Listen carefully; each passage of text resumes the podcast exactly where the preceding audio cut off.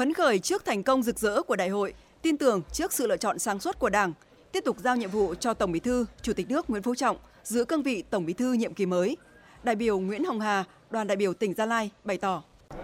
Tôi rất ờ, phấn khởi về kết quả bầu cử tại đại hội. Tại đại hội lần này, số lượng đại biểu đề nghị đồng chí Tổng Bí thư Nguyễn Phú Trọng tái cử nhiệm kỳ thứ ba gần như là tuyệt đối. Theo cảm nhận của tôi thì ờ, việc đồng chí Nguyễn Phú Trọng tái đắc cử Tổng Bí thư khóa 13 đó là phù hợp với nguyện vọng của cán bộ, đảng viên và nhân dân cả nước với cái niềm tin là đất nước ta tiếp tục phát triển mạnh mẽ, đặc biệt là công tác phòng chống tham nhũng sẽ làm tốt hơn.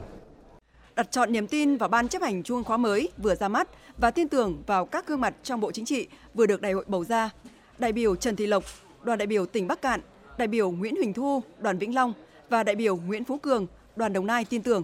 đây sẽ là những nhân tố chủ chốt để triển khai thắng lợi nghị quyết đại hội 13, đóng góp vào sự phát triển kinh tế xã hội, an ninh quốc phòng của đất nước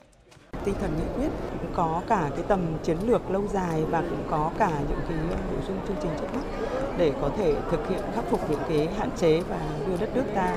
phát triển bền vững hơn. Tôi tin tưởng nhân sự của ban chấp hành đại hội đã lựa chọn ra những con người xuất sắc tiêu biểu nhất tiếp tục lãnh đạo đất nước ta và ờ, xây dựng đảng ta vững mạnh trong thời gian tới. À, phải nói là nhân sự ban chấp hành cũng như là Bộ Chính trị, Ban Bí thư Trung ương Đảng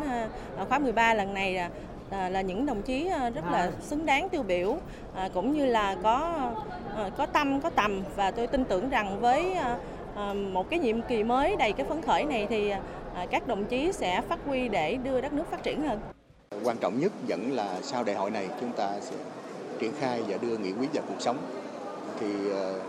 về phía tỉnh Đồng Nai chúng tôi cũng sẽ có kế hoạch báo cáo về lại trung ương để ờ, đưa nghị quyết vào cuộc sống thì làm thế nào để cho phát huy tốt được những cái giải pháp mà đại hội đã đặt ra cho đất nước và cho địa phương.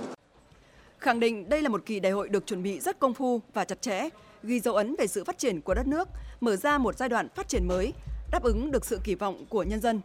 Đại biểu Phùng Đức Chiến, đoàn Bắc Ninh mong rằng công tác phòng chống tham nhũng sẽ được tiếp tục triển khai có hiệu quả, góp phần làm trong sạch bộ máy, củng cố niềm tin trong nhân dân.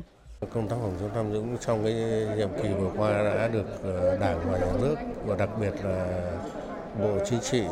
Ban Bí thư và Ban chấp hành làm hết sức quyết liệt và có hiệu quả. Và tôi nghĩ rằng là trong cái nhiệm kỳ tới thì cái công cuộc phòng chống tham nhũng sẽ tiếp tục được thực hiện và tôi nghĩ rằng là với cái quyết tâm của Bộ Chính trị, Ban Bí thư và Ban chấp hành Trung ương thì tôi nghĩ rằng là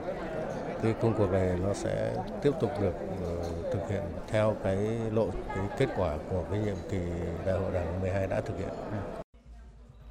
Đại biểu Đỗ Mạnh Hiến, đoàn thành phố Hải Phòng cho biết, cùng với việc góp ý văn kiện và công tác nhân sự, đại hội cũng đã có những chỉ đạo để chống dịch COVID-19 rất kịp thời. Đặc biệt, nghị quyết đại hội đã nêu rõ những nhiệm vụ, giải pháp cho công tác chống dịch COVID-19 trong thời gian tới. Đây là đại hội mà rất dân chủ, trí tuệ và phát huy được cái ờ, dân chủ rất cao trong đại hội. Đặc biệt là trong công tác ờ, chuẩn bị các văn kiện đại hội, rồi công tác chuẩn bị nhân sự và kể cả là cái công tác ờ, phục vụ cho các cái đại biểu để thực hiện tốt nhất cái trách nhiệm của mình trước Đảng và nhân dân. Thế và trong những ngày diễn ra đại hội thì